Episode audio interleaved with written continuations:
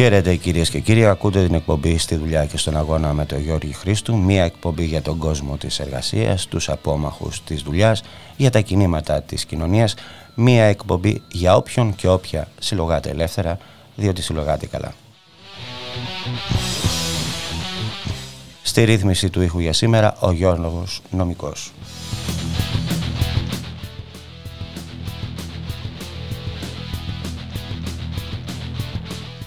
Και πριν ε, μπούμε στη θεματολογία της εκπομπής, να ακούσουμε ένα τραγούδι.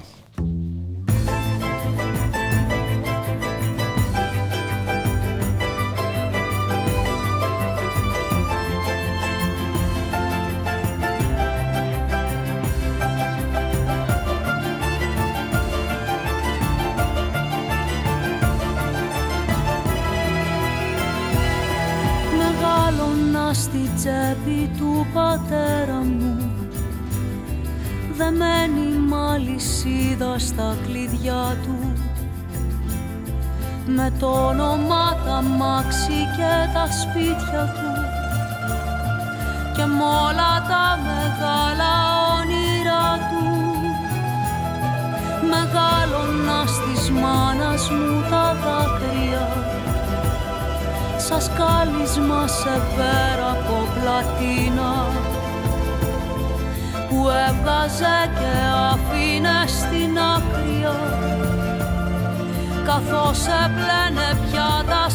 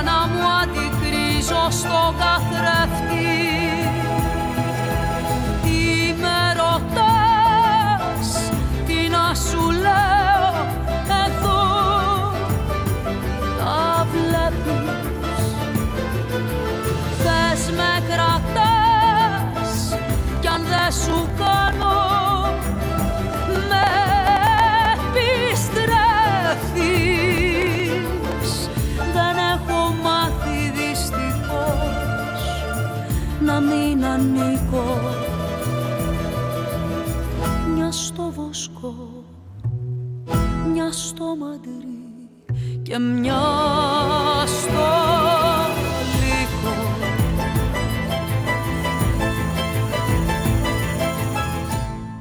Επιστροφή κυρίες και κύριοι στην εκπομπή στη δουλειά και στον αγώνα με τον Γιώργη Χρήστου. Μια εκπομπή για τον κόσμο της εργασίας, τους απόμαχους της δουλειάς, τα κινήματα της κοινωνίας. Μια εκπομπή για όποιον και όποια ελεύθερα συλλογάτε, διότι συλλογάτε καλά. Στη ρύθμιση του ήχου για σήμερα ο Γιώργος Νομικός και θα πάμε στο πρώτο θέμα της εκπομπής κυρίες και κύριοι που αφορά στο ε, εθνικό σύστημα ε, υγείας, στο δημόσιο σύστημα υγείας, στο πολύπαθο σύστημα υγείας. Και θα μιλήσουμε για αυτό το θέμα ε, με αφορμή ε, το Σάββατο 22 Γενάρη ε, και τη μέρα δράσης για την υγεία και την αξιοπρέπεια του λαού που διοργανώνεται, όπου διοργανώνονται συγκεντρώσεις από σωματεία και εργατικά συλλογικότητες σε όλη τη χώρα. Θα μιλήσουμε λοιπόν για αυτό το θέμα με μία που ελεύθερα συλλογάται και συλλογάται καλά με τη γραμματέα του Συλλόγου του Γενικού Νοσοκομείου Άρτας με τη Βάσο Αμπελογιάννη η οποία βρίσκεται στην άλλη άκρη της τηλεφωνικής γραμμής. Γεια σου Βάσο. Καλημέρα Γιώργη. Καλημέρα σε όλους. Δύο χρόνια λοιπόν πανδημίας και αποδόμησης του δημόσιου συστήματος υγείας για να μην θυχθούν τα κέρδη των ιδιωτών, έτσι να μπούμε κατευθείαν στα βαθιά. Ναι, ε, και όχι μόνο αυτό, είναι χειρότερο. Ε, για να αυξηθούν τα κέρδη των ιδιωτών. Ναι. Για να εμπεδοθεί ότι η λύση είναι η σύμπραξη δημόσιου και ιδιωτικού τομέα για να διαλυθεί το εθνικό σύστημα υγείας. Και μάλιστα μέσα σε μια κατάσταση αυτή της πανδημίας που ο λαός, οι άνθρωποι της χώρας θρυνούν καθημερινά νεκρούς, ε, για πολλούς μήνες τώρα. Ε, στέλνουν, ε, έχουν ανθρώπους που νοσηλεύονται μέσα στις δομές του Εθνικού Συστήματος Υγείας. Στείνονται στις ουρές έξω από τα φαρμακεία και τα ιδιωτικά κέντρα για να μπορέσουν να κάνουν ένα rapid test ή ένα PCR test. Ένα Θεός ξέρει βέβαια ε, αν διαθέτουν αυτή την οικονομική δυνατότητα που είναι αναγκαστική για να πας στη δουλειά πρέπει να κάνεις rapid test που τα πληρώνεις μόνος σου αν ε, ε, χρειαστεί να κάνεις μοριακό έλεγχο θα απευθυνθείς στον ιδιωτικό τομέα που πάλι το πληρώνεις να μην αναφερθούμε στη συνολικότερη πολιτική. Όχι απλά χρησιμοποιείται ναι. η πανδημία ως ευκαιρία ναι από την ε, νεοφιλελεύθερη κυβέρνηση της Νέας Δημοκρατίας αυτή τη στιγμή αλλά εργαλειοποιείται σε βαθμό ας πούμε ε, σε βαθμό πάρα πολύ μεγάλο προκειμένου ε, να υλοποιηθεί ο σκληρός πυρήνας των νεοφιλελεύθερων πολιτικών σε ό,τι αφορά το κομμάτι της παροχής υπηρεσιών υγείας. Μιας και Είναι πολύ ε, άσχημα τα πράγματα. Δώσε μου 35 δευτερόλεπτα να ακούσεις κάτι. Ξέρετε, καταλαβαίνω ναι. απόλυτα κύριε Χατζηνικολάου την κούραση, τον εκνευρισμό, τη στεναχώρια του κόσμου. Όμως, ε, θα ζητήσω να πάρουμε μία μικρή απόσταση από τα γεγονότα και να δούμε πού βρισκόμαστε σήμερα σε σχέση με το που ήμασταν πριν από ένα χρόνο. Πάντως το 2021 σε σχέση με το 20 ήταν μια πολύ χειρότερη χρονιά της πανδημίας στην ως, Ελλάδα. Ως προς την... Είχαμε 16.000 νεκρούς. Ω προς τους νεκρούς βεβαίως. Όμως ταυτόχρονα κρατήσαμε την οικονομία ανοιχτή, δεν κάναμε lockdown, σώσαμε τον τουρισμό, και είχαμε και μια ανάπτυξη ε, εξαιρετικά ε, υψηλή. Είχαμε 16.000 νεκρούς. Ως προς τους νεκρούς βεβαίως. Σώσαμε τον τουρισμό, η οικονομία, έχουμε ανάπτυξη. Ναι. Θες να σχολιάσεις; τι, τι, να πω, αυτά, αυτά ο Πρωθυπουργός θα πει δημόσια. Τώρα αν δεν έχει συνέστηση του τι ακριβώς λέει, εγώ δεν, δεν, δεν μπορώ να διαφωνήσω ας πούμε ότι παίζει ρόλο και η οικονομική δυνατότητα των ανθρώπων της χώρας της δικιάς μας ε, γιατί παράλληλα με τους ε, νεκρούς έχουμε μια καλπάζουσα φτώχεια, μια καλπάζουσα ακρίβεια, ε, έχουμε ε, πάρα πολύ μεγάλη μερίδα του πληθυσμού να ζει κάτω από τα όρια της φτώχειας, να, να περνάει το κατόφλι της φτώχειας. Αύξηση στο δεκατό μισθό από πανδημία. Αυτό έχει να κάνει με την εφαρμοζόμενη πολιτική της κυβέρνησης και δεν μπορεί να συγκρίνεται το ένα με τους χιλιάδες νεκρούς. Δεν είναι νεκροί δεν είναι αριθμός. Δεν είναι νούμερο για να λέμε «Α, εκεί μόνο ήμασταν χειρότερα». Είμαστε από τις χειρότερες ε, χώρες στον κόσμο σε ό,τι αφορά στη διαχείριση της πανδημίας στην αναλογία του πληθυσμού ως προς τους νεκρούς. Και το 2021, αν δεν το θυμάται ο Πρωθυπουργός, είχαμε κάνει το μεγαλύτερο lockdown. Δεν ξέρω σε ποια περίοδο αναφέρεται. Η ερώτηση ήταν για το 2021 ε, όπου είχαμε χιλιάδες νεκρούς, μια πόλη, μια πόλη σαν αυτή που μένω εγώ, ε, την Άρτα, πέσανε το 2021 από την διαχείριση της πανδημίας στη χώρα. Αυτό φαίνεται να μην τον απασχολεί και λέει ότι το 2021 δεν κάναμε lockdown. Ένα από τα μεγαλύτερα lockdown αυτής της περίοδου έγινε το 2021.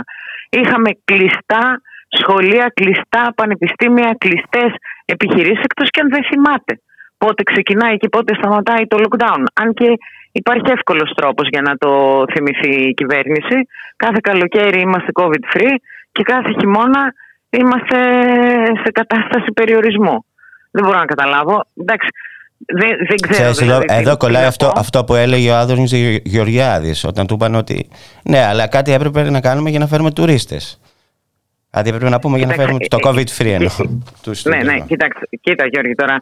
Αυτό με τη βαριά βιομηχανία ας πούμε της χώρας που είναι ο τουρισμός ε, όπως και οποιαδήποτε ας πούμε χώρα στηρίζει την οικονομική της παραγωγή και την οικονομική της δραστηριότητα σε αυτό που λέμε παροχή υπηρεσιών δευτερογενή τομέα ε, έχει αυτές τις επιπτώσεις σε περιπτώσεις που συμβούν ε, παρόμοιες καταστάσεις με αυτή ας πούμε που βιώνει ο ελληνικός λαός τη, την πανδημία σε, σε φυσικές καταστροφές κτλ.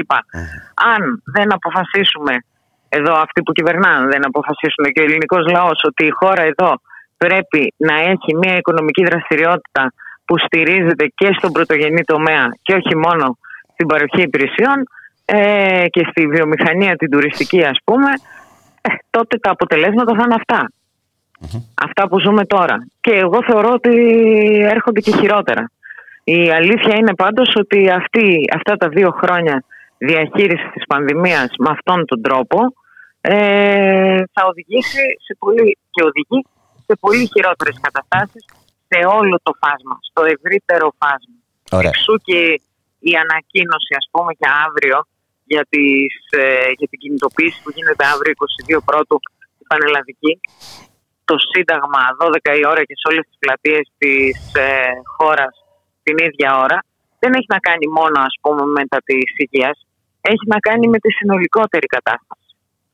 Και καλούμε όλο το, το, καλούμε το λαό να εκφραστεί.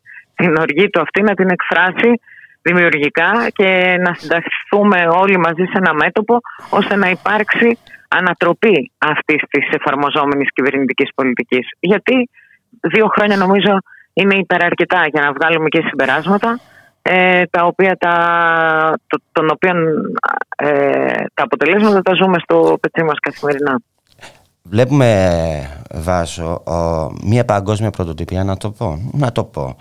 Να αποφασίζουν τα μέτρα οι πολιτικοί, να τα προαναγγέλουν, π.χ. το άνοιγμα των σχολείων με την Κυραμαίος, ε, π.χ. Ε, αυτό που έκανε ο Πλεύρης, με τον Πλεύρη τώρα τελευταία, και μετά να συνεδριάζει η Επιτροπή και να προτείνει. Λοιπόν, ε, θέλω να μου σχολιάσει λίγο ε, το ρόλο της Επιτροπής των Ειδικών σε όλη αυτή την υπόθεση. Της Επιτροπής των Ειδικών. Εντάξει, τώρα ε, ε, αυτό, αυτά εδώ είναι κλασική περίπτωση. Α πούμε, πώς χρησιμοποιείται μια επιτροπή επιστημόνων από τον πολιτικό παράγοντα και ε, που, που έχουμε δει, δηλαδή, γιατί έχουμε δει και, και παλινοδίες και της ίδιας της Επιτροπής και ως προς τις αποφάσεις, και αυτό έχει οδηγήσει και ένα μεγάλο κομμάτι του, του κόσμου ας πούμε, να, να μην έχει εμπιστοσύνη ούτε στην Επιτροπή, ε, ούτε, να, ούτε ας πούμε, σε, οποιαδήποτε άλλη, ε, σε οποιοδήποτε άλλο κρατικό φορέα. Ε, η πολιτική έτσι θα χρησιμοποιούσε με οποιαδήποτε επιτροπή. Δεν ξέρω αν είναι παγκόσμια πρωτοτυπία. Γιατί η προσωπική μου γνώμη είναι ότι η διαχείριση της πανδημίας ας πούμε, στο δυτικό καπιταλιστικό κόσμο γίνεται με συγκεκριμένο τρόπο και αυτό το βλέπουμε ας πούμε, σε όλες τις χώρες της, ε, της Ευρώπης. Δηλαδή παρόμοια μέτρα σε πολιτικό επίπεδο και παρόμοια και πολιτική κατεύθυνση ε, υπάρχουν και στη Γαλλία και στη Γερμανία. Απλά εδώ έχουμε ένα πολύ κακό ε, κακέκτυπο, ας πούμε, μια πολύ κακή αντιγραφή όλων αυτών των ε, πραγμάτων. Είναι απόφαση των νεοφιλελεύθερων κυβερνήσεων η κατεύθυνση της διαχείρισης ε, στο δυτικό καπιταλιστικό κόσμο. Η οποία Γιατί... στρέφεται προς συγκεκριμένες κατευθύνσεις, έτσι. Ναι, ναι, έχει συγκεκριμένη κατεύθυνση παντού. Δηλαδή. Δεν είναι μόνο η υγεία, είναι... και τα εργατικά δικαιώματα. Όχι, είναι παντού, και παντού. Εντάξει, απλά εδώ η δική μας κυβέρνηση, ας πούμε, όπως είπα και στην αρχή, όχι απλά το έχει εργαλειοποιήσει, όχι απλά χρησιμοποιεί την πανδημία σαν ευκαιρία. Το έχουμε δει δύο χρόνια τώρα δηλαδή. Ε, δεν έχουν κάνει ούτε μισό βήμα πίσω, ας πούμε, από αυτά που λέγανε προεκλογικά ότι θέλουν να κάνουν σε όλο το εύρος και σε όλο το φάσμα ε, της ε, ζωής της χώρας. Η, το Υπουργείο Παιδείας έχει κάνει τα δύο τελευταία χρόνια τις μεγαλύτερες, τις βαθύτερες μεταρρυθμίσεις σε όλα τα επίπεδα της εκπαίδευσης, ξεκινώντας από την πρωτοβάθμια και τελειώνοντας την τριτοβάθμια. Ε, αντιδραστικές, αντιδραστικές μεταρρυθμίσεις. Αντιδραστικού τύπου, ναι. Εντάξει, δεν, το, ε, για μένα, ας πούμε, ο όρος μεταρρυθμίσεις δεν έχει, όταν γίνεται από αυτές τις κυβερνήσεις, δεν έχει θετικό πρόσημο. Ε, με τα πανεπιστήμια κλειστά 1,5 χρόνο, με την ε, μαθητική και τα σχολεία κλειστά, ας πούμε, άμα το δούμε συνολικά τους, τα δύο τελευταία χρόνια, πάρα πολλούς μήνες. Τα παιδιά που είναι τώρα, ας πούμε, τρίτη ηλικίου, δεν ξέρω αν έχουν καταλάβει τι είναι το Λύκειο, γιατί το πρώτο κλείσιμο, ας πούμε, έγινε το Μάρτιο του 20 ναι. και τώρα συζητάμε δύο χρόνια μετά ε, για, τε, για σχολεία ας πούμε, και εκπαιδευτική διαδικασία δίνουν Σχεδόν δεν έχουν πάει σχολείο ουσιαστικά. Ναι, έχουν, έχει κάνει λοιπόν όλο αυτό το, τον οριμαγδό ας πούμε αντιδραστικών μεταρρυθμίσεων που παράγουν και αποτελέσματα για την αγορά εργασίας γιατί ταυτόχρονα ας πούμε το Υπουργείο Παιδείας αποφάσισε με μια αίτηση ότι θα αναγνωρίζει και επαγγελματικά δικαιώματα σε οποιονδήποτε έχει πάει σε ένα ιδιωτικό κολέγιο ή σε μια ιδιωτική σχολή, ας πούμε, εισάξια με αυτά των ΑΕΗ, ταυτόχρονα αυξάνει τον αριθμό των μαθητών μέσα, στα, μέσα στις σχολικές αίθουσες. Δεν έχει κάνει τίποτα, κυριολεκτικά τίποτα ε, για το θέμα, ας πούμε, του εξαερισμού ή των συνθήκων εργασίας και των καθηγητών και των δασκάλων και των μαθητών μέσα, μέσα στα σχολεία ως προς το, τον εξαερισμό, ως προς την, ας πούμε, το, τη μείωση των, ε, των παραγόντων λίμωξης μέσα στα σχολεία. Τίποτα κυριολεκτικά. Η οδηγία είναι κάντε μάθημα με ανοιχτά παράθυρα. Εδώ και δύο χρόνια. Επαναλαμβανόμενοι. Φορέστε μάσκες που στην αρχή είχε δώσει και κατεράστες μάσκες και αντισηπτικά. Αυτά. Μέχρι εκεί. Αυτό έχει κάνει στην εκπαίδευση. Στο, στο χώρο της εργασίας ο Χατζηδάκης ας πούμε ο Υπουργός Εργασίας έχει, τι να πω, ε, μεγαλουργεί ο άνθρωπος.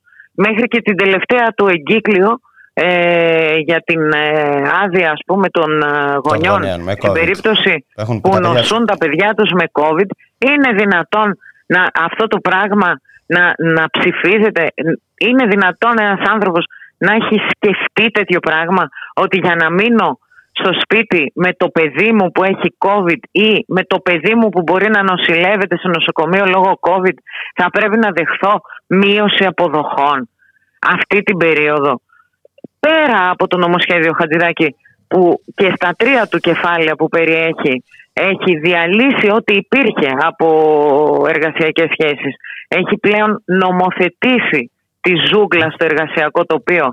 Έχει κάνει, κάνει τεράστια επίθεση στις δημοκρατικές και συνδικαλιστικές ελευθερίες, θέλει να διαλύσει ακόμη και ότι υπάρχει αυτή τη στιγμή σε οργανωμένο συνδικαλιστικό κίνημα και να χειραγωγήσει το μέλλον σε ό,τι αφορά ας πούμε την οργανωμένη και τη συλλογική δράση των εργαζόμενων στους χώρους δουλειάς αλλά ακόμη και στο πεδίο ας πούμε που αφορά την παρενόχληση ξέρω εγώ στη, στις, ε, στο χώρο εργασίας στο χώρο εργασίας που υποτίθεται ότι ήταν ενσωμάτωση Ευρωπαϊκής Οδηγίας, ακόμα και εκεί ε, προς τη χειρότερη κατεύθυνση τα στρέφει τα πράγματα. Να, να μην αναφερθούμε αλλού. Μιλάμε δηλαδή, για τη σεξουαλική παρενόχληση, έτσι. Μιλάμε για τη σεξουαλική ναι, ναι, ναι, ναι. Ή την οποιαδήποτε τύπου διάκριση.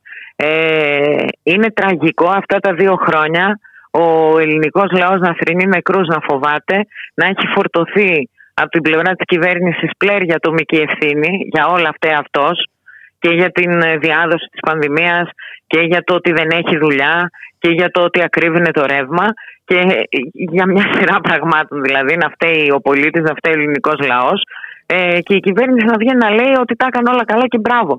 Δεν ξέρω. Εγώ νομίζω ας πούμε ότι ζω σε δύο ταινίες. Το ένα είναι η μέρα της μαρμότας γιατί κάθε τρίμηνο, τετράμηνο, εξάμηνο επαναλαμβάνεται η ίδια διαδικασία σε ό,τι αφορά τη διαχείριση ας πούμε της πανδημίας και το άλλο είναι ταινία των Monty Python ας πούμε γιατί μόνο εκεί μπορούν να συμβούν τέτοια τραγελαφικά και να τα βλέπουμε και να τα κοιτάμε.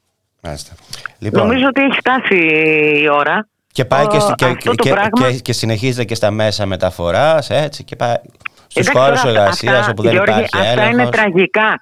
Είναι τραγικά αυτά τα πράγματα. Είναι εντελώς τραγικά. Δεν είναι δυνατόν, ας πούμε, εγώ θυμάμαι πέρυσι το Μάρτι που απαγορευόταν και καλά να κάτσει στην πλατεία, ας πούμε, στο Παγκάκι. Είχαν σταλεί οι μονάδες καταστολής. Εντάξει, εσείς το ζήσατε και στη Νέα Στην Και μέσα στο μετρό. Ναι, ναι. ναι, και μέσα στο μετρό και στα λεωφορεία στην Αθήνα, ας πούμε, είναι ο ένας απάνω στον άλλον. Ντροπή. Αυτά είναι ντροπή. Όποιος αυτά βγαίνει και αναστρέφει την πραγματικότητα, βγαίνει δημόσια και λέει ότι τα καταφέραμε και τα πετύχαμε και τα κάναμε και τα ράναμε, θα έπρεπε να ντρέπεται, αν έχει το ελάχιστο επίπεδο συνείδησης. Λοιπόν, να επιστρέψουμε ε, στην, ε, στην ε, συγκεντρώση που γίνονται αύριο, που γίνεται για αυτούς ακριβώς τους λόγους, έτσι. Ε, ναι. 22 λοιπόν Γενάρη σε όλες τις πλατείες ε, της χώρας, το Σύνταγμα στις 12. Ε, την επόμενη μέρα υπάρχει και άλλη μια εκδήλωση, έτσι δεν είναι; Ναι, είναι μια, μια εκδήλωση που γίνεται από την Πρωτοβουλία για τη Δημόσια Υγεία. Είναι ε, διαδικτυακή εκδήλωση. Ε, είναι στις 7 η ώρα το απόγευμα, θα μεταδοθεί live streaming στα μέσα κοινωνικής δικτύωσης ε, και στην οποία θα συζητήσουμε για την κατάσταση έτσι όπως έχει διαμορφωθεί τώρα. Γιατί εντάξει, αφού αναφερθήκαμε στον κύριο Γεωργιάδη, μας είχε πει πριν τρεις εβδομάδες ότι αρχές Φλεβάρι λέει θα τελειώσει όμικρον. Άλλο αυτό. Διακηρύσουν το τέλος της πανδημίας κάθε τρίμηνο. Ε, η κατάσταση έχουμε, όμως περάσει δεν από, είναι έχουμε έτσι. περάσει από το επόμενο δεκαήμερο, είναι- είναι κρίσιμο. Έχεις καιρό φαντάζομαι να Ε, το ακούσεις, έτσι. Ναι, δεν είναι; εντάξει, αυτό το δύο εβδομάδες είναι και οι δύο επόμενες εβδομάδες ήταν κρίσιμο, είναι κρίσιμες, ήταν στην πρώτη περίοδο, ας πούμε, τη διαχείριση. Ναι, τώρα έχουμε περάσει σε έχουμε μεγαλύτερο περάσει διάστημα. στο- σε τρεις εβδομάδες τελειώνουμε. Εντάξει. Και θα συζητήσουμε με τον Πάνο τον Παπα-Νικολάου, που είναι Γενικός Γραμματέας στην ε, ONG. ε, ΟΕΝΓΕ, με τον Θοδωρήτο Σδούκο, που είναι γιατρός πρώτης γραμμής στη Θεσσαλονίκη, στο κέντρο υγείας, στο κέντρο υγείας Μηχανιώνας, και με τον Ηλία τον Κονδύλη, που είναι καθηγητής στο Αριστοτέλειο Πανεπιστήμιο Θεσσαλονίκης. Σε Ωραία, αυτό το λοιπόν, αντικείμενο. Να το ανακεφαλαιώσω α, για να τα ακούσετε όλοι και όλες. Σάββατο 22 Γενάρη 12 το μεσημέρι στο Σύνταγμα και σε όλες τις πλατείες Πανελλαδική μέρα δράσης για την υγεία και την αξιοπρέπεια. Κυριακή 23 Γενάρη και ώρα 7 το απόγευμα, έτσι. Ναι, 7 το Διαδικτυακή, διαδικτυακή συζήτηση από την πρωτοβουλία για μια α, δημόσια α, υγεία με θέμα η μετάλλαξη όμικρον και οι λαϊκές ανάγκες απαιτούν δημόσια υγεία και αξιοπρέπεια. Να σε ευχαριστήσω πολύ Βάσο. Εγώ ευχαριστώ Γιώργη, καλή συνέχεια και δύναμη και κουράγιο δηλαδή σε όλους όσους μας ακούνε και βιώνουν αυτές τις καταστάσεις ε, και να βγουν το- τα στους τελευταία δύο δρόμους. χρόνια. Να βγουν στους δρόμους. Να μην Εντάξει, είναι αυτή, θέατες. αυτή, αυτή πρέπει να υπάρξει ο μόνος τρόπος και ο μόνος δρόμος προκειμένου ας πούμε να μπορέσει να, υπερασπι... να υπερασπιστείς τα βασικά σου δικαιώματα είναι να οργανώσεις την ε, αντίστασή σου και την αντίδρασή σου. Και τότε να διαμορφώσει ένα συσχετισμό δύναμης που θα φέρει αποτελέσματα υπέρ σου.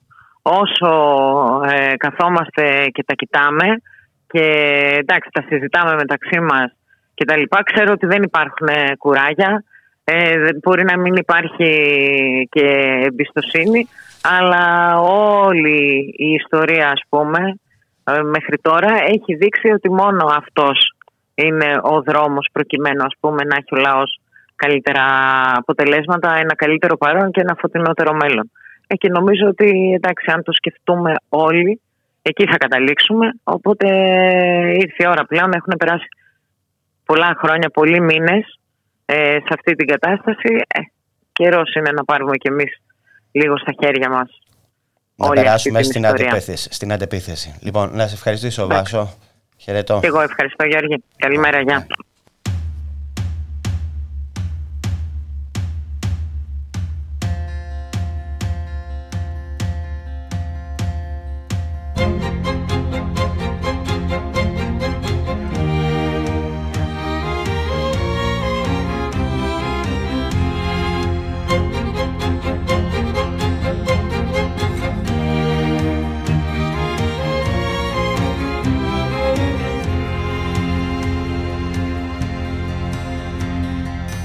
Πάνω στο μπράτσο χάραξε η μέρα μια ευχή.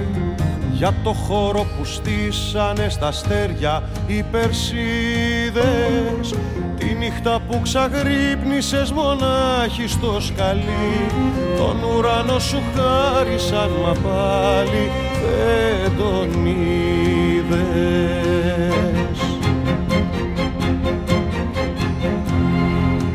πέφτουνε χρυσάφι μου τα κάστρα με ευχές.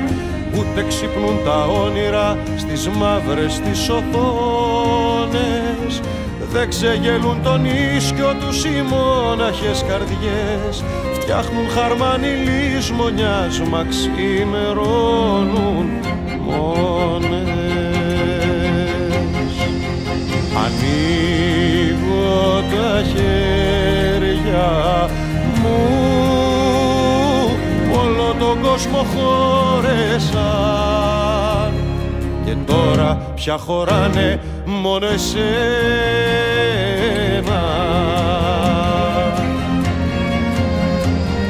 Ανοίγω τα χέρια μου. Όλο τον κόσμο χώρεσαν και τώρα πια χωράνε μόνο εσένα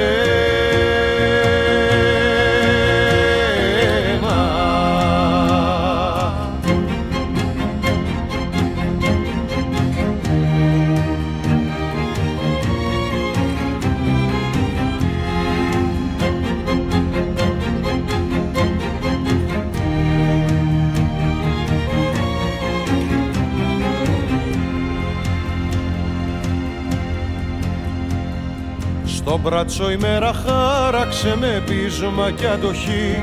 Δυο κρίνα φεγγαρόλουστα που φύτρωσαν στην πέτρα. Μη μου ζητάς να σ' αρνηθώ ζωή μου και πληγή. Μέχρι να μου τελειώσουνε τα βέλη στη φαρέτρα. Ανοίγω τα χέρια τον κόσμο χώρεσα. Και τώρα πια χωράνε μόνο εσένα.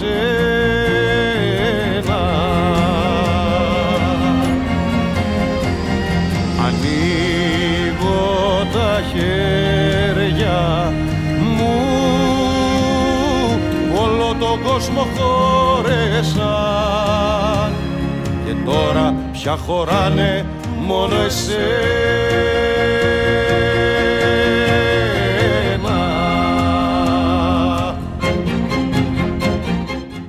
Επιστροφή κυρίες και κύριοι στην εκπομπή στη δουλειά και στον αγώνα με τον Γιώργη Χρήστου. Μια εκπομπή για τον κόσμο της εργασίας, τους απόμαχους της δουλειάς. Μια εκπομπή για τα κινήματα της κοινωνίας. Μια εκπομπή για όποιον και όποια ελεύθερα συλλογάται, και διότι συλλογάται καλά. Και περνάμε στο επόμενο θέμα της εκπομπής που αφορά στις υποχρεωτικότητες και στο κατά πόσο είναι φασισμός. Για το θέμα αυτό έχω καλέσει την εκπομπή να μιλήσουμε ε, τον ε, επίτιμο συνταξίουχο δικηγόρο Θεσσαλονίκη, στο Γιώργο τον Τζαμαδάνη, ο οποίος βρίσκεται στην άλλη άκρη της τηλεφωνικής γραμμής.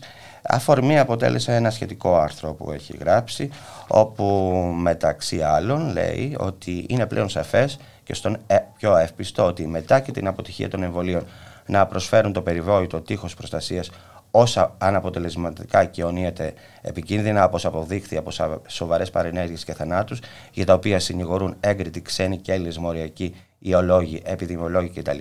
και καταγράφονται στην ε, ιστοσελίδα της, του Ευρωπαϊκού Οργανισμού Φαρμάκων της Ευρωπαϊκής Ένωσης δηλαδή. Όλα αυτά τα κατά επίφαση υγειονομικού χαρακτήρα μέτρα στοχεύουν στον έλεγχο και την πειθάρχηση στις ανάγκες της νέας κανονικότητας υπό τη μορφή μιας μόνιμης κατάστασης έκτακτης ανάγκης. Λοιπόν, ο Γιώργος ο Τζαμαδάνης όπως σας είπα είναι στην άλλη άκρη της τηλεφωνικής γραμμής. Γεια σου Γιώργο. Ε, γεια σου Γιώργο. Ευχαριστώ πάρα πολύ για την τιμή που μου κάνεις. Να είσαι καλά. Λοιπόν, μου χτύπησε αυτό και θα ήθελα λίγο να το αναλύσεις. Ναι. Ε, όσον αφορά την υποχρεωτικότητα την υποχρεωτικότητα. Ή όσον αφορά ό, όλη τη διαχείριση. Όλη τη διαχείριση. Όλη, τη διαχείριση. Η, η, όλη διαχείριση της ε, πανδημίας φυσικά ε, εκ των πραγμάτων αποδεικνύεται ότι ήταν άκρος λανθασμένη και αποτυχημένη, mm-hmm. ε, ηθελημένα σε κάποια πράγματα και ίσως εσφαλμένα σε κάποια άλλη. Ε, δηλαδή, πολύ γρήγορα θα πω, ας πούμε, ξεκινώντας από πριν από δύο χρόνια όταν ξεκίνησε αυτή η ιστορία, από το θέμα των μασκών, ότι οι μάσκες βάλτε μονές, μετά βάλτε μάλινες, μετά βγάλτε αυτές οι μάλινες, βάλτε τώρα διπλές, τριπλές, ε, το θέμα των, ε, του lockdown με τους 5-10 νεκρούς που ρημάχτηκε όλη η κοινωνία από θέμα οικονομίας, της οικονομίας αλλά και ψυχολογικά. Ε, τα εκατοντάδες ή χιλιάδες πρόστιμα που επάσπετος επευλήθησαν στους ε, μη συμμορφούμενους με στις εντολές το άνοιγμα με τον τουρισμό, το κλείσιμο μετά διότι φταίνε τα πανηγύρια, φταίνει ξέρω εγώ οι θρησκευτικές γιορτές, φταίνε, φταίνε διάφοροι. Ε, φταίνε τα παιδιά στην αρχή τα οποία κολλάνε να πλησιάζουν. Θυμάστε να πούμε πέρσι. Μετά είπαν τον φθινόπωρο ότι δεν κολλάνε τα παιδιά ούτε νοσούν. Μετά νοσούν τα παιδιά. Μετά ήρθαν τα εμβόλια, τα πολυθρύλιτα με τα αντιτρομοκρατικές ε, δυνάμεις συνοδευόμενα με τα ψυγεία που τα χίλια με μείον 70 που έπρεπε να διατηρηθούν τα εμβόλια κτλ. Και μετά τις πρώτες παρενέργειες που ήδη άρχισαν να εμφανίζονται μετά από τα εμβόλια, το πρώτο τρίμηνο, έτσι, τα οποία βέβαια πήραν δημοσιότητα τότε, τότε, επαναλαμβάνω, πριν ποδιηγητηθούν από την κυβέρνηση, ε, απεδείχθη τελικά ότι ούτε ανοσία μπορεί να γίνει με ιούς. Αυτό επιστημονικά βέβαια αποδειγμένο το λέω εγώ, το λένε έγκριτοι επιστήμονε. Και φυσικά οι δύο δόσεις έγιναν τρεις δόσεις το μονοδοσικό το οποίο εμφανίστηκε και αυτό ως πανάκια θυμάστε και περιφερόταν σε όλα τα νησιά τότε τα τουριστικά ε, εν μέσω τουριστικής περίοδου και αυτό απεδείχθη αποτελεσματικό γιατί είπαν δεύτερη δόση παρενέργειες σοβαρότατες θάνατοι πολλοί ε, και στην Ελλάδα και στο εξωτερικό τουλάχιστον 400 αθλητές οι οποίοι σταμάτησαν τις ε, δραστηριότητες τους αθλητικές ή πάση περιπτώσει πάθανε σοβαρές ασθένειες περικαρδίτες, νοκαρδίτιδες πεθάναν, αλλά και εδώ. Φυσικά τα κανάλια δεν λένε τίποτα, διότι και αυτά με τον γνωστό τρόπο οδηγετήθηκαν, διότι βρισκόμαστε, έχουμε μάλλον θα έλεγα, μια πολιτιακή, το μόνο πω, εκτροπή και σε περίοδους πολιτιακής εκτροπής όλα σιγούν. Λοιπόν, και τα κανάλια είναι ενορχιστρωμένα, δηλαδή έχουμε 7 κανάλια, 8-9 και είναι σαν να έχουμε μία η ΕΝΕΔ. Την ΕΝΕΔ την κλείναμε, γελούσαμε, εδώ τώρα τη βλέπει και ο κόσμος παρασύρεται. Υπάρχει παραπληροφόρηση, υπάρχει Υπάρχουν ο θεσμός των ακαταδίωκτων πρωτοφανές αυτό. Πρωτοφανές. Εδώ δεν είναι ακαταδίωκτοι ούτε δικαστές ούτε υπουργοί, βουλευτές και είναι ακαταδίωκτοι συγκεκριμένοι γιατροί οι οποίοι κάθε μέρα περιφέρονται σαν μαϊντανοί στα κανάλια, γνωστοί για να μην αναφέρω τα ονόματά τους, δεν κάνουν τίποτα άλλο παρά να τρομοκρατούν και να σπέρνουν τον φόβο, τον πανικό ε, στο, στο λαό. Πού ακούσατε εσείς γιατρό να λένε δεν κάνετε εμβόλια, θα πεθάνετε. Θα πεθάνετε όλοι, θα αρρωστήσετε όλοι, θα πεθάνετε όλοι. Ποιο είναι όμως το θέμα, ότι τα νοσοκομεία τα κλειστά δεν άνοιξαν. Εδώ στη Θεσσαλονίκη είχαμε δύο, παραδείγματος χάρη, Παναγίας και Λιμωδών που λειτουργούσαν χρόνια και δεν άνοιξαν ποτέ. Οι ΜΕΘ έχουν μειωθεί φέτος με τα εμβόλια στο ίμιση. Είναι σε αναστολή 7.000 νοσοκομιακοί γιατροί, νοσηλευτές, τους οποίους χειροκροτούσαμε όλοι και περισσότερο η κυβέρνηση πάνω απ' όλα για 20 μήνες και μετά τους απαξίωσε και θεωρήθηκαν μοιάσματα και ουσιαστικά έχουν απολυθεί. Δεν γίνανε νέες προσλήψεις. Ε, συνταξιοδοτήθηκαν 2.000, νόσησαν άλλες 2.000. Άρα μειώθηκαν για αυτό το λόγο επομένως κατά το ίμιση η ΜΕΘ, γιατί δεν υπάρχει φυσικά το κατάλληλο ειδικευμένο ε, ιατρικό και νοσηλευτικό προσωπικό. Πέραν αυτό δεν έγιναν και προσλήψεις, ε, Γιώργο, δεν έχουν γίνει και προσλήψεις σε αυτές τις Δεν έγιναν και προσλήψεις. Συνταξιοδοτήθηκαν, άλλοι παρετήθηκαν στο Ρέθυμνο, στο νοσοκομείο Ρεθύμνο, στο νοσοκομείο Σερών, Καβάλας, εδώ, Θεσσαλονίκη. Συν οι, οι ευρισκόμενοι σε αναστολή. Mm-hmm. Επομένως, και μέχρι να είχαμε άλλες τόσες δεν μπορούσαν να λειτουργήσουν. Δηλαδή, μπορεί να έχεις 50 αυτοκίνητα και να μην έχεις 10 οδηγούς. Τι να το κάνεις, τους υπόλοιπους 40. Λοιπόν, τώρα θα μου πείτε, ήταν όλα ψέματα αλήθεια; Κάποια, κάποια ήταν ψέματα ευθύ εξ αρχής. Κάποια γιατί αγνοούσαν την αλήθεια. Δεν το δεχθώ. Γιατί η αλήθεια είναι μερική. Για να φτάσει στην ολική αλήθεια, περνά σε κάποια στάδια. Η αμφισβήτηση η μήτρα της αλήθειας. Δεν ξέρανε. Μάθανε, δεν ξέρανε, μάθανε, τροποποίησαν, άλλαξαν. Κάποια όμως ήταν εσκεμμένα. Και το, και το εσκεμμένο για μένα ποιο είναι, γιατί εργαλειοποιήθηκε, εργαλειοποιήθηκε η πανδημία μόνο και μόνο για να αποδιηγετηθεί, να φοβηθεί ο λαός και να επέλθει η αφαίρεση δικαιωμάτων εργασιακών, κοινωνικών και προσωπικών των πολιτών και φυσικά καταστρατηγήθηκαν. Και... Μιλάμε τώρα για εργασιακά δικαιώματα, για δημοκρατικά δικαιώματα, για ελευθερίες, για όλα αυτά.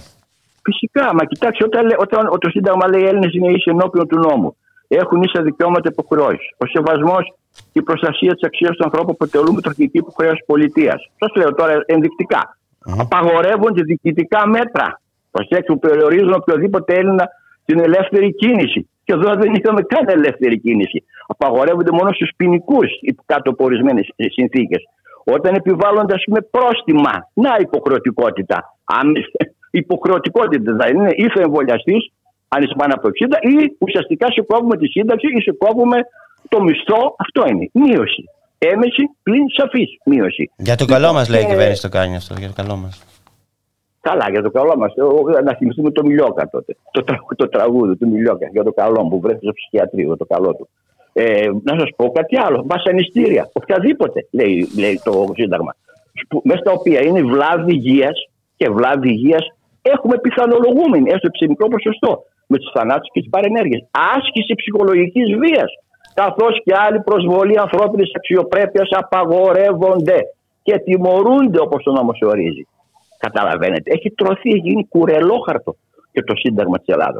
Και πέραν από αυτού, όποιος τολμήσει να πει κάποια άλλη άποψη, βρίσκεται κατηγορούμενος. Ενώ πάλι το Σύνταγμα λέει: Ο καθένας έχει δικαίωμα προστασίας από τη συλλογή, επεξεργασίας, χρήση, ιδίως με ηλεκτρονικά μέσα των προσωπικών δεδομένων. Η προστασία προσωπικών δεδομένων διασφαλίζεται από ανεξάρτητη αρχή που συγκροτείται και λειτουργεί όπως ο νόμος ορίζει, που βέβαια η ανεξάρτητη αρχή, όπως και η δικαιοσύνη, και το τονίζω με τα πλήρω του γνώσεως αυτό, βρίσκεται σε χειμερή ανάρκη. Γιατί τα πάντα βρίσκονται σε, σε χειμερή ανάρκη και είναι ποδηγετημένα. Όλες, όλοι οι οργανισμοί, όλες οι υπηρεσίες, οι δημόσιες, διοικητικές κτλ., όταν έχουμε πολιτιακή εκτροπή. Λοιπόν, εδώ βρισκόμαστε σε μια ακραία νεοφιλελεύθερη φασίσουσα κυβέρνηση η οποία με συνενοχή απόλυτη των ακαταδίωκτων γιατρών της δεν κάνει τίποτα άλλο παρά να εξαθλιώνει, να ρημάζει κυριολεκτικά τον ελληνικό λαό, τους Έλληνες εργαζόμενους, να τους εκβιάζει, να τους απολύει, να τους απειλεί, να τους κονιορτοποιεί κάθε μέρα με μέτρα, να τους διχάζει, να τους απαγορεύει την πρόσβαση να πάνε σε ένα σινεμά, σε ένα θέατρο, ε, σε ένα καφέ κτλ. Αν δεν είναι εμβολιασμένοι και να θεωρούνται οι μη εμβολιασμένοι αυτοί οι οποίοι δήθεν μεταδίδουν. Ενώ έχει αποδειχθεί και ιατρικά ότι μεταδίδουν και νοσούν και οι εμβολιασμένοι. Γιατί δεν υπάρχει περίπτωση να, να γίνει ανοσία αγέλης που λένε. Το αγέλης, βέβαια, το βάζω εντός εισαγωγικών, δεν το δέχομαι σαν όρο. Λοιπόν, αυτή είναι η αλήθεια. Τι να κάνουμε τώρα; Ποια είναι η λύση, Γιώργο; Κοιτάξτε, πάνω σε αυτό, εγώ θα σας πω ότι ποια είναι η λύση. Να σας πω και το εξής. Να πούμε φάρμακα, μονοκλονικά, 2.000 μονοκλονικά φάρμακα, τα οποία αναλώθηκαν και δεν παίρνουν άλλα. Το δώσω σε ημέτρους και τα κόψανε. Την, με, τη μέθοδο θεραπείας με το σχετικό φάρμακο των γιατρών του Παπα-Νικολάου Θεσσαλονίκης τη θάψανε. Το ίδιο κάνανε με το, με το φάρμακο που έδωσε ο κύριος Γόγος σε κάποιο κύριο Τζορτζίδης στην Πάτρα. Το θάψανε. Δεν φέρνουν τα κατάλληλα αντικά φάρμακα. Κάποια άλλα ίσως είναι πάνθυνα, γι' αυτό και δεν τα προωθούν.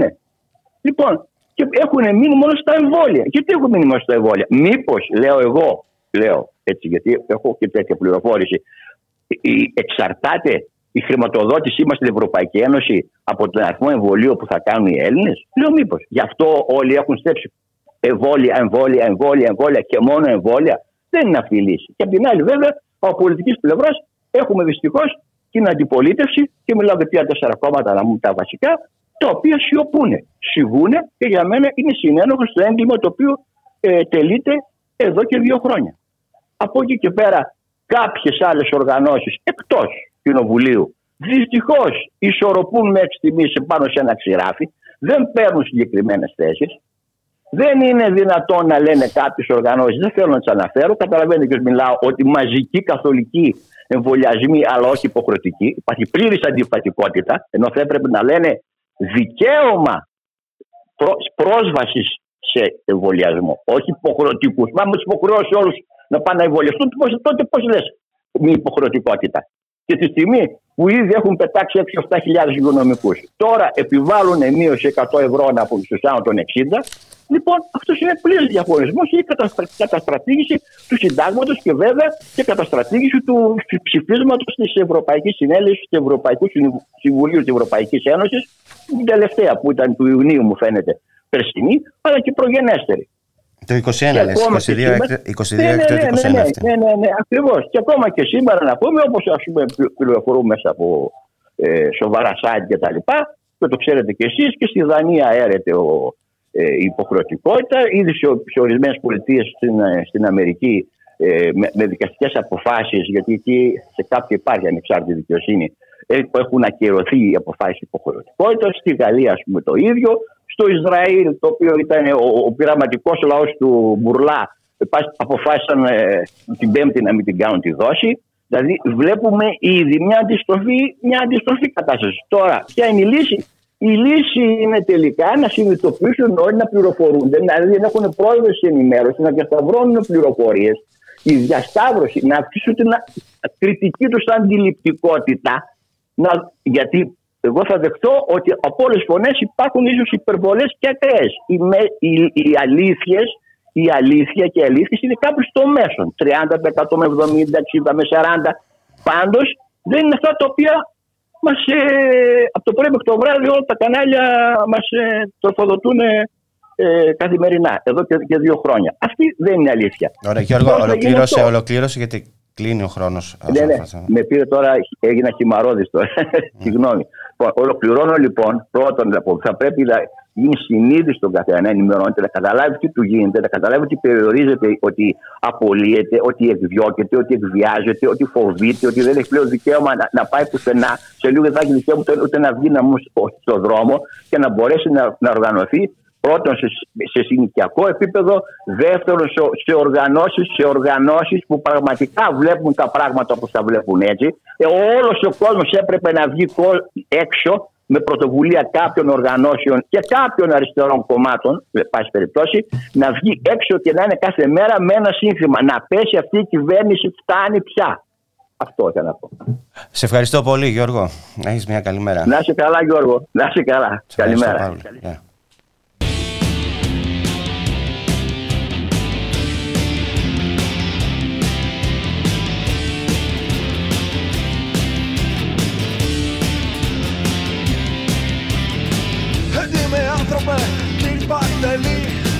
Έχεις κατάστημα κάπου στη γη Πουλάς εμπόρευμα, βγάζεις λεφτά.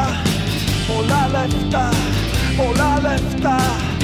Με άνθρωπε, κύριε Παντελή Έχεις και σύζυγο, κόρη, παιδί. Μοντένα έπιπλα, πλάσμα TV Κέντρο στροφή, πνευματική Δίπλα σου το όνειρο, η ζωή και το φως. Μαζί στο κουφάρι σου κλεισμένος εντός. Δίπλα σου το όνειρο, η ζωή και το φως. Μαζί στο κουφάρι σου κλεισμένος εντός.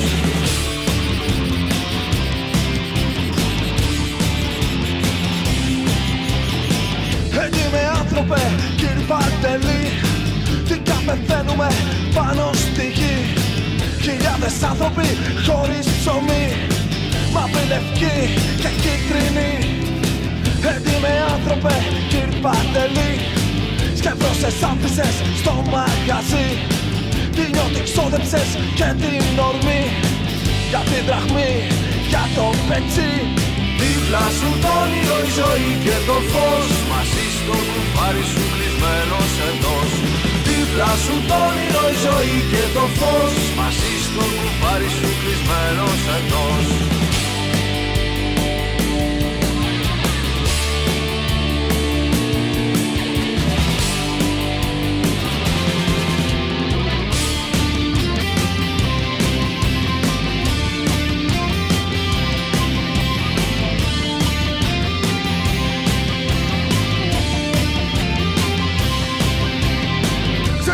δώσανε κυρ Παντελή Άλλοι τα νιάτα τους και τη ζωή.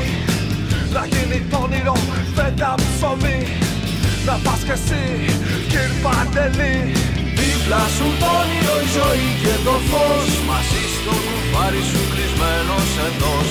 Δίπλα σου το όνειρο η ζωή και το φως. Μαζί στο κουφάρι σου κλεισμένος εντός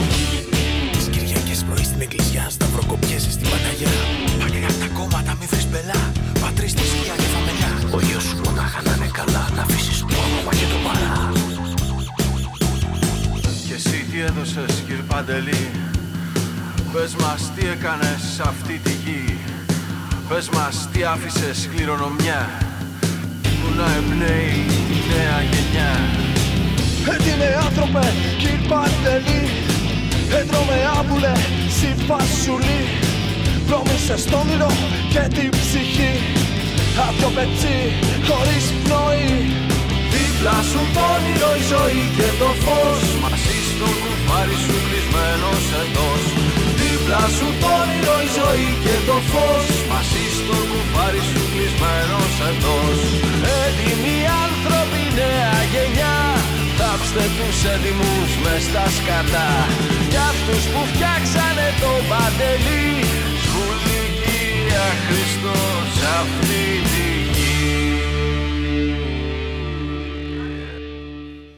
Επιστροφή κυρίες και κύριοι στην εκπομπή στη δουλειά και στον αγώνα. Μια εκπομπή για τον κόσμο της εργασίας, για τους απόμαχους της δουλειάς, για τα κινήματα της κοινωνίας. Μια εκπομπή για όποιον και όποια ελεύθερα συλλογάτε, διότι συλλογάτε καλά. Και περνάμε στο τελευταίο μέρος της εκπομπής που αφορά ε, στις εκλογές στην ΕΣΥΑ. Αφορά δηλαδή σε αυτό που είμαι εγώ, στη δημοσιογραφία, αφορά στις εργασιακές σχέσεις, στους χώρους δουλειάς, στις εφημερίδες. Ε, στα ηλεκτρονικά μέσα ενημέρωσης, ε, στα τηλεοπτικά δίκτυα, στα ραδιοφωνικά δίκτυα. Ε, αφορά λοιπόν στις εκλογές της ΕΣΥΑ και κατά πόσο το νέο διοικητικό συμβούλιο που θα προκύψει ε, από τις εκλογές που θα γίνουν 27 έως 31 του Γενάρη θα μπορέσει να προασπίσει ε, τα συμφέροντα όλων αυτών των ανθρώπων. Για το θέμα αυτό θα μιλήσουμε ε, με την Ματίνα την Παπαχρηστούδη που είναι επικεφαλής της πρωτοβουλίας για την ανατροπή και μετέχει στις εκλογές ΕΣΥΑ. Γεια σου Ματίνα. Καλημέρα. Ε... Καλημέρα Γιώργη, καλημέρα και στους ακροατές. Ε, περάσαμε από τον κόσμο της εργασίας στο, στο χώρο της χειραγωγούμενης εργασίας. Της χειραγωγούμενης εργασίας και της ε, κυνηγημένης, πώς να το πω, διοκόμενης εργασίας. Και της διοκόμενης εργασίας, ακριβώς. Ό,τι δεν υποτάσσεται, κυνηγέται. Να το πω έτσι με έναν τίτλο. Ε, κυνηγέται είτε με καταστολή, όπως το φωτογράφο ας πούμε που το συλλάβανε και στη διάρκεια της προσαγωγής ε, μάλλον το προσαγάγανε και στη διάρκεια της προσαγωγής τους σβήσαν όλες τις φωτογραφίες από τη σύλληψη μιας νεαρής φοιτήτριας. Καταστολή λοιπόν ή δικαστικά αγωγές, μηνύσεις κτλ. Όποιος λοιπόν δεν υποτάσσεται σε αυτό το μοντέλο της χειραγωγούμενης του ολοκληρωτισμού στην ενημέρωση. Και, και ελέγχει την εξουσία, έτσι, την ελέγχει την εξουσία, γιατί αυτή είναι κυβέρνηση, αυτή είναι εργοδοσία. Ακριβώς. Τώρα, σε αυτό το πολύ δύσκολο τοπίο, ε, μπορεί η Ένωση Συντακτών να κάνει κάτι; Αυτό είναι το κύριο ερώτημα που τίθεται στις εκλογές σε μια ιδιαίτερα δύσκολη συνθήκη εν μέσω πανδημικής κρίσης, με την κυβέρνηση να συνεχίσει την εγκληματική της πολιτική. Η ΕΣΥΑ κατέρχεται σε εκλογές. Το θέμα είναι... Και καλά κάνει, ε, έτσι. και καλά κάνει. Ε, εννοείται και διαζώσεις. Δώσαμε μια ναι, μάχη ως ναι. παράταξη γι' αυτό στη Γενική Συνέλευση γιατί ο νόμος Χατζηδάκη που θέλανε οι δυνάμεις της Νέας Δημοκρατίας αλλά και του ΣΥΡΙΖΑ να εφαρμοστεί με πρόσχημα την πανδημική κρίση ε, σημαίνει ουσιαστικά μη σωματείο. Αυτά τα ξέρετε, δεν χρειάζεται να ναι, ναι, τα, έχουμε, τα, έχουμε πει τα, λέτε, τα λέτε κάθε μέρα, τα λέτε συνεχώς. Mm. Λοιπόν, το θέμα είναι για το δικό μας κλάδο. Αν, καταρχήν, να πω ότι ως παράταξη δεν έχουμε αυταπάτες. Τα μέσα μαζικής ενημέρωσης αλλά και οι δημοσιογράφοι κινούνται στον χώρο της σφοδρής ιδεολογικής μάχης βρίσκονται, πατάνε στον χώρο της οικονομίας και στην παραγωγή, είμαστε μεν εργαζόμενοι, αλλά ταυτόχρονα μετέχουμε και μαχόμαστε σε ένα χώρο καθαρά ιδεολογίας. Όπου η προπαγάνδα και η χειραγώγηση είναι ενσωματωμένη αυτή καθ' αυτή στο προϊόν που πουλάμε.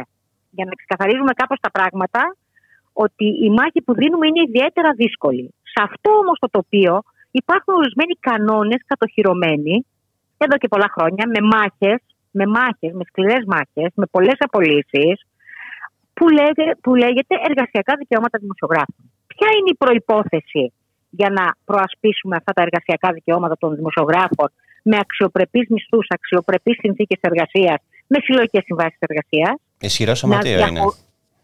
Μια... Ε, πριν από το ισχυρό σωματείο, το ισχυρό σωματείο ναι είναι το μεσον Πρέπει να έχουμε όμως κάτι υπόψη μας, ότι για να συμβεί αυτό Πρέπει όλοι μας να ταχθούμε και να ξεκαθαρίσουμε στο μυαλό μας ότι μιλάμε για κλάδο με τα δικά του συμφέροντα. Δεν είναι το δικό μου συμφέρον το συμφέρον του τράγκα, του εκδότη, ο οποίος κάνει τις δικές του δουλίτες ή δουλειές ή δουλάρες για να πρωτοστατήσω να σωθεί το μέσο του. Εμένα η δικιά μου δουλειά είναι να προασπίσω την εργασία, τη δικιά μου εργασία. Καταλαβαίνετε, αυτό είναι μια παγίδα στην οποία ο κλάδος των ΜΜΕ μπήκε τα τελευταία 20 χρόνια και δεν μπορεί να εξέλθει από αυτήν. Βέβαια, έγινε κατανοητό σε όλους πλέον ότι το σημαντικότερο όλων είναι οι εργασιακές συνθήκες και πώς εργαζόμαστε. Γιατί μπορεί με να κλείσαν τα μημία για τα οποία έδωσαν μάχη κάποτε οι δυνάμεις που πρόσκυνται σε Νέα Δημοκρατία και ΣΥΡΙΖΑ για να μην κλείσουν μαγαζιά πολλά χρόνια τώρα και με εργοδοτική συμμετοχή, για να μην θυμηθώ, και τελικά τα μαγαζιά έκλεισαν και 4.000 απολύσεις, 5.000, 5.500 απολύσεις και ο κλάδος άλλαξε εντελώς. Τώρα πια μιλάμε για ανασφάλιστη εργασία, μιλάμε για μπλοκάκι, με μισθούς πείνας, μιλάμε για 500 ευρώ, μιλάμε για 16 ώρα, για 14 ώρα. Για περισσότερες ώρες που, άμα είσαι ρεπόρτερ, ειδικά στην τηλεόραση, στέλνουν σε ένα θέμα σε 9 ώρα το πρωί και σε ξεχνάνε μέχρι το βράδυ. Εννοείται, εννοείται, χωρίς να έχεις αντίστοιχα ε, την προστασία κάποιων εργασιακών σχέσεων ότι πρεαδερφέ θα κάτσεις σε ένα διήμερο, για παράδειγμα. Ναι. Το συνεχόμενο διήμερο μετά από πεθήμερη εργασία. Ή ότι θα ε, επιπλέον για αυτή την επιπλέον σου εργασία. Εδώ όμως μιλάμε πια ότι πραγματικά οι εργασιακές σχέσεις στον χώρο του ΜΜΕ, Γιώργη, σε σχέση που ασχολείσαι και όλε εσύ με τον κόσμο της δουλειάς, πρέπει να είναι από τις πιο σκληρές και βάρβαρες που υπάρχουν σε όλους τους κλάδους. Ξέρετε, έχω πει, εγώ, ε, ξέρεις, έχω πει, μου επιτρέψεις, έχω πει ότι αυτά που γίνονται τώρα στον ιδιωτικό τομέα και στο δημόσιο έτσι. Εμείς τα ζούμε εδώ και πάρα πολλά χρόνια. Έτσι δεν είναι; Πάρα πολλά χρόνια. Δηλαδή αυτό το δόκιμο να... δημοσιογράφος, η απλήρωτη μαύρη εργασία. Ναι. Έτσι, γιατί είναι απλήρωτη μαύρη εργασία αυτό. Η εκπαίδευση εντός εισαγωγικών ναι. τρία χρόνια. Ναι, βέβαια. Επί τριετία, ας πούμε. Ναι. Τα ζούμε εδώ και πάρα πολλά χρόνια. Και πλέον έχει γίνει ακόμη χειρότερο το τοπίο. Δεν είναι τυχαίο και αυτό το λέω συνεχώς ότι το πρώτο μνημόνιο πριν από κάθε άλλο μνημόνιο στην ελληνική οικονομία το πρώτο μνημόνιο με τη λέξη μνημόνιο ε, εφαρμόστηκε στο χώρο του τύπου ναι. από τον ε, Ψυχάρη. Τότε, στον τότε Δόλ. Ήτανε το 2009-2010 η προσπάθειά μας να κάνουμε τη συλλογική σύμβαση και οι αγώνες που δόθηκαν μετά, που εξαιτίας συνδικαλιστικών χειρισμών φυσικά χάθηκαν. Ε, το πρώτο μνημόνιο εφαρμόστηκε στον κόσμο της εργασίας. Και μετά μιλάμε από εκεί, ξεκίνησε από το 2010 έως και το 2014, ε, ένα απίστευτο τσουνάμι από λουκέτα σε χώρο, σε, σε μέσα μαζικής ενημέρωσης και χιλιάδες απολύσεις δημοσιογράφων. Σε ό,τι αφορά τον κλάδο μας, για να περάσουμε στις εκλογές, δεν ξέρω πόσο χρόνο έχουμε. Πες, ναι. Ε, οι εκλογές γίνονται σε ένα κλάδο που έχει 6.000 μέλη, εκ των οποίων οι περίπου χίλιοι, ίσως κάτι παραπάνω, είναι συνταξιούχοι. Άρα υπάρχουν γύρω στα 5.000 ενεργά μέλη, ε, ενεργά μέλη, εκ των οποίων κανείς δεν γνωρίζει πόσοι ακριβώς έχουν εργασία μισθωτή και πόσοι δεν έχουν. Οι καταγεγραμμένοι άνεργοι, γιατί γράφονται μόνο για ένα χρόνο, δυστυχώς δεν έχουμε δηλαδή, μετά είναι στην επαφίεται ε, στον συνάδελφο να έρθει σε επαφή με το σωματείο του για να ε, καταγραφεί ως άνεργος. Ε, είναι περίπου 450 στα χαρτιά και πάμε να εκλέξουμε, πάμε για 7 ψηφοφορίες συνολικά για να εκλέξουμε το νέο Διοικητικό Συμβούλιο καταρχήν, τα υπόλοιπα όργανα της ΕΣΥΑ, πειθαρχικά, μορφωτικό κτλ. και τους εκπροσώπους από τα μέσα μαζικής Σε αυτό λοιπόν το τοπίο, σε αυτό λοιπόν τη λοιπόν, να, να, να, κάνω, να, να κάνω τη δουλειά μου, μπορώ; Να κάνω ρωτήσει εννοώ. Συγγνώμη, ε, να με σταματάς, γιατί εγώ έτσι αρχίζω δεν σταματάω. λοιπόν, τι λέει η πρωτοβουλία για την ανατροπή στους νέους, σε όλους τους συναδέλφους; Γιατί πρέπει να την ψηφίσουν, τι διαφορετικό έχει; Λοιπόν, ε, καταρχήν, τι διαφορετικό έχει; Νομίζω ότι μιλάνε οι πράξεις και όχι τα έργα για όλο το προηγούμενο διάστημα που μετήχαμε στο Διοικητικό Συμβούλιο της ΕΣΥΑ με τον Γιάννη τον Αγγέλη αρχικά τον πρώτο χρόνο, γιατί εμείς εφαρμόζουμε και την δημοκρατικότατη μέθοδο του rotation. Και μετά με μένα στο Διοικητικό Συμβούλιο. Για να καταλάβει ο κόσμος ότι, ε, ότι δεν είναι, ε, αυτός που εκλέγεται δεν μένει για πάντα. Παρατείται για να πάει ο επόμενο κτλ. Έτσι πηγαίνει. Ακριβώς. Ακριβώς. Ε, εφαρμόζουμε αυτή την πολύ δημοκρατική αρχή τέλος πάντων στο σωματείο. Δεν παντρευόμαστε την καρέκλα. Ε, δώσαμε, δώσαμε τη μάχη και σκληρή μάχη για να το σωματείο να σταθεί κινηματικά και με διεκδικήσεις. Πρέπει να σας πω ότι πολλές από τις μάχες που δόθηκαν όπως ας πούμε στη τηλεόραση με, την, με τις απεργιακές κινητοποιήσεις οφείλονται κατά κύριο λόγο, κατά κύριο λόγο στη δικιά μας προσπάθεια και στις δικές μας αποκαλύψεις. Επίσης, στεκόμαστε πάντα με το κινηματικό ότι δεν μπορούμε να μένουμε στα γραφεία και να κάνουμε τις ε, διαβουλεύσεις, κρυφά, χωρίς διαφάνεια. Επιμέναμε να δημοσιοποιούνται όλα. Δώσαμε τη μάχη του ποινικού κώδικα όταν οι άλλες παρατάξεις, όλες οι άλλες παρατάξεις αρνήθηκαν επανελειμμένα επί δυόμιση-τρει μήνες παρόλο το καθεστώς λογοκρισίας, να βγουν στον δρόμο έστω και για μια παράσταση διαμαρτυρίας. Μιλάμε τώρα για το άρθρο αυτό εκεί πέρα, έτσι, που, για τα fake news και αυτά. Γι' αυτό λες τώρα εσύ. Το οποίο ζούμε. Τα, το οποίο ζούμε. Δώσαμε τη μάχη για το σχέδιο του Χρυσοχοίδη να μαντρώσει τους δημοσιογράφους. Τα αποτελέσματα τα ζούμε ένα χρόνο μετά. Όλες οι παρατάξεις ε, αρνιόντουσαν, με εξαίρεση την παράταξη του ΠΑΜΕ φυσικά γιατί είναι στη λογική του τη διεκδικητική, να βγουν στον δρόμο. Λες και οι δημοσιογράφοι θα σπάσουν το τακούνι αν θα πάνε έξω από τη Βουλή να κάνουν μια παράσταση διαμαρτυρίας. Φυσικά δεν πρόκειται περί τακουνιού, πρόκειται περί σχέσεων που έχουν με την κυβέρνηση και με τα πολιτικά κόμματα. Για να είμαστε ξεκάθαροι σε αυτό. Έχουν σχέσεις ε, συζητήσεων, διαπλοκών κτλ. με τα πολιτικά κόμματα. Μιλάω για τις παρατάξεις πρόσκληση σε Νέα Δημοκρατία, είναι δύο, και το και την αξιωματική αντιπολίτευση του ΣΥΡΙΖΑ. Αυτό είναι το τοπίο. Α, μάλλον, συγγνώμη, αυτή τη μάχη δίνουμε και θα συνεχίσουμε να τη δίνουμε στο Διοικητικό Συμβούλιο. Η δεύτερη πολύ σημαντική μάχη που θέλουμε να δώσουμε είναι και τις συλλογικές συμβάσεις εργασίας.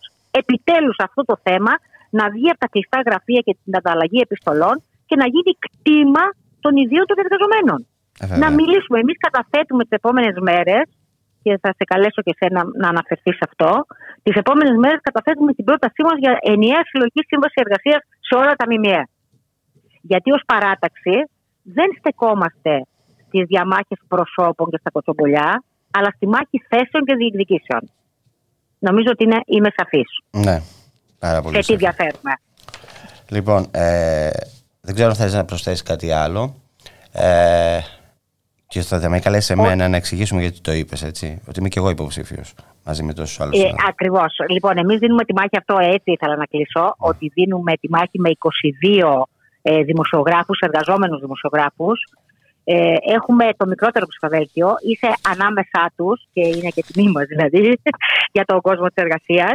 Είμαστε μια πολυσυλλεκτική ε, αριστερή παράταξη που κινείται στο χώρο της αντικαπιταλιστικής, ριζοσπαστικής, μαχητικής αριστεράς, αν μπορούσα να δώσω ένα, χαρακτήρα. Ε, ωστόσο, το δίπολο της δράσης μας παραμένει εργασιακές σχέσεις και δημοσιογραφία. Δημοσιογραφία και εργασιακές σχέσεις. Θεωρούμε ότι δεν μπορεί να υπάρξει δημοσιογραφία χωρίς καλές εργασιακές σχέσεις. Θεωρούμε ότι δεν μπορούν να υπάρχουν καλές εργασιακές σχέσεις αν δεν κάνουμε δημοσιογραφία. Σωστή δημοσιογραφία. Δημοσιογραφία για την κοινωνία, από τους κάτω προς τα πανω Να αντιστρέψουμε αυτή τη στρέβλωση που επικρατεί επί 20 χρόνια στα ελληνικά μημία. Δημοσιογραφία εννοείς, για να το φέρω και λίγο προς εμένα, που υπερασπίζεται τα συμφέροντα των εργαζομένων, τα συμφέροντα του λαού. Αυτό είναι. Από τα κάτω προς τα πάνω. Ακριβώς. Αυτό που είναι η δημοσιογραφία ακόμα και στις αστικές καπιταλιστικές ε, χώρες. Αυτό είναι η δημοσιογραφία. Να σε ευχαριστήσω. Δεν μεταφέρουν μόνο το δελτίο τύπου και το non-paper. Κάνουμε ρεπορτάζ. Κάνουμε, κάνουμε, κάνουμε, κάνουμε ρεπορτάζ. Αυτό λες. Κάνουμε, κάνουμε ρεπορτάζ. Και ελέγχουμε. Και ελέγχουμε. Την εξουσία, όπως είπα. Ελέγχουμε, αποκαλύπτουμε, ενημερώνουμε και το κάνουμε μαχητικά. Και όταν κάποιος κινδυνεύει, είμαστε μαζί του. Αλληλέγγυοι, πάντα. Πάντα. Αλληλέγγυοι στον δρόμο. Στον δρόμο, ναι. Λοιπόν, να σε ευχαριστήσω πολύ, Ματίνα. Καλή, μας, επι... καλή μας επιτυχία. Καλή μας επιτυχία. Και να πω ότι και εγώ σα ευχαριστώ πάρα πολύ που με αποδεχτήκατε στην παράταξη, γιατί είμαι καινούριος σε εσάς, να το πω αυτό. Σαν uh, όνομα ψηφοδέλτιο εννοώ. Αυτό. Σε ευχαριστώ. Αυτό καλοδεχούμενος, έτσι, το ξέρεις. Λοιπόν, σας καλημερίζω. Χαιρετώ σε. Φτάσαμε ε, και στο τέλος της σημερινής εκπομπής κυρίες και κύριοι, της εκπομπής στη δουλειά και στον αγώνα, από εμένα και το Γιώργο το νομικό, ο οποίος ήταν ε, στο, στην ηχοληψία, να έχετε ε, μια καλή μέρα.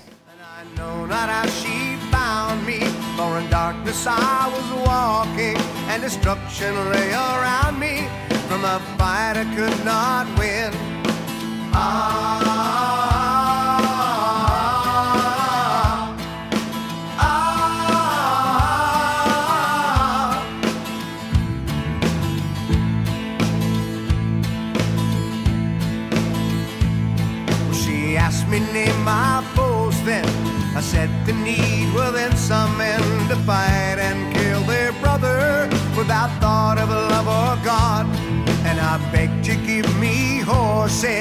to trample down my enemy. So eager was this passion to devour this waste of life.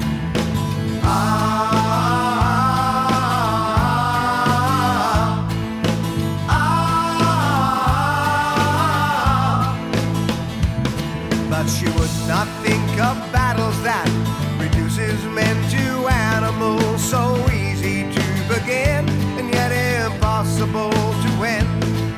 For she, the mother of all men, to counsel me so wisely then.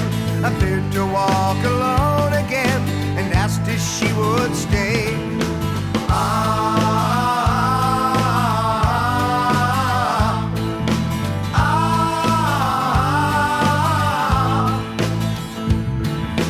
Lady, lay your hand out right, let me rest here at your side. Have faith and trust in me, she said, filled my heart with life. There is no strength in numbers, have no such misconceptions. But when you need me, be assured I won't be far away. Ah.